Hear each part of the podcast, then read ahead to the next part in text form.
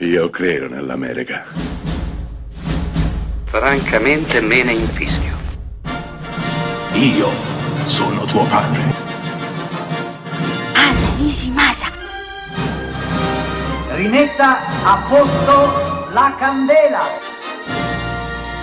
Rosa bella. Nel 1981 Brian De Palma, Sua Maestà Brian De Palma, gira praticamente il thriller perfetto.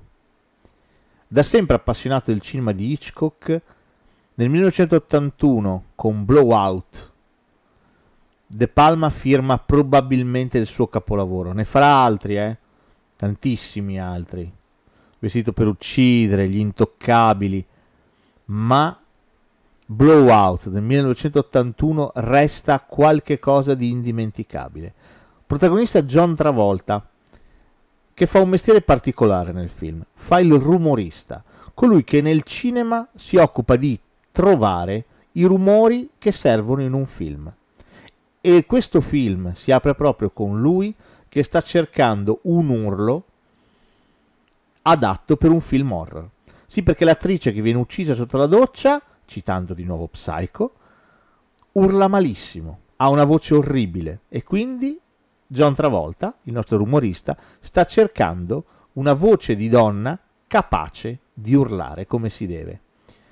Una notte mentre è fuori e sta raccogliendo rumori ambientali, assiste ad un incidente. Riuscirà a salvare la vita di una dei due occupanti dell'auto, una donna, e si verrà a sapere che l'uomo morto nell'incidente, è una personalità molto importante, un politico. Grazie all'audio che ha registrato, Travolta si accorgerà che dietro all'incidente c'è qualcosa di diverso. L'incidente è stato probabilmente provocato. Da chi?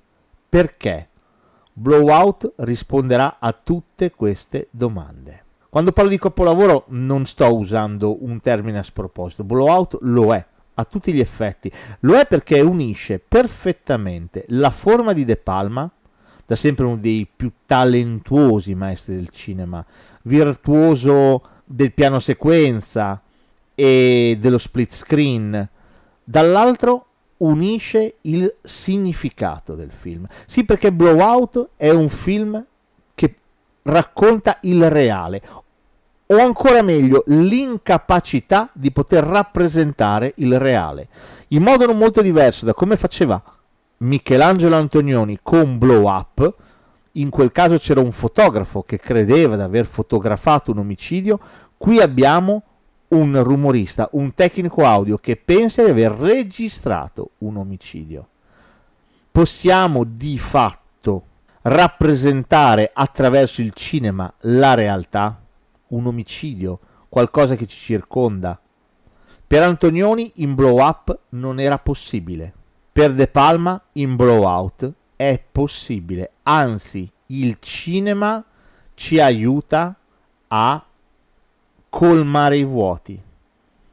Usa la realtà e la trasforma in cinema, dove il cinema diventa più reale del reale. Non vi dico altro per non svelarvi nulla.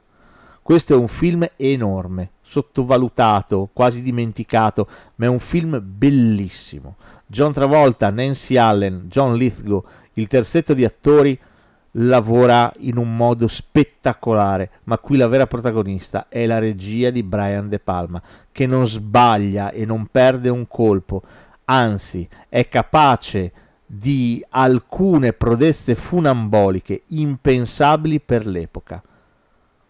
Blowout resta, anche grazie alla colonna sonora di Pino Donaggio, immancabile compagno di tantissimi film di De Palma, un gioiello da esposizione.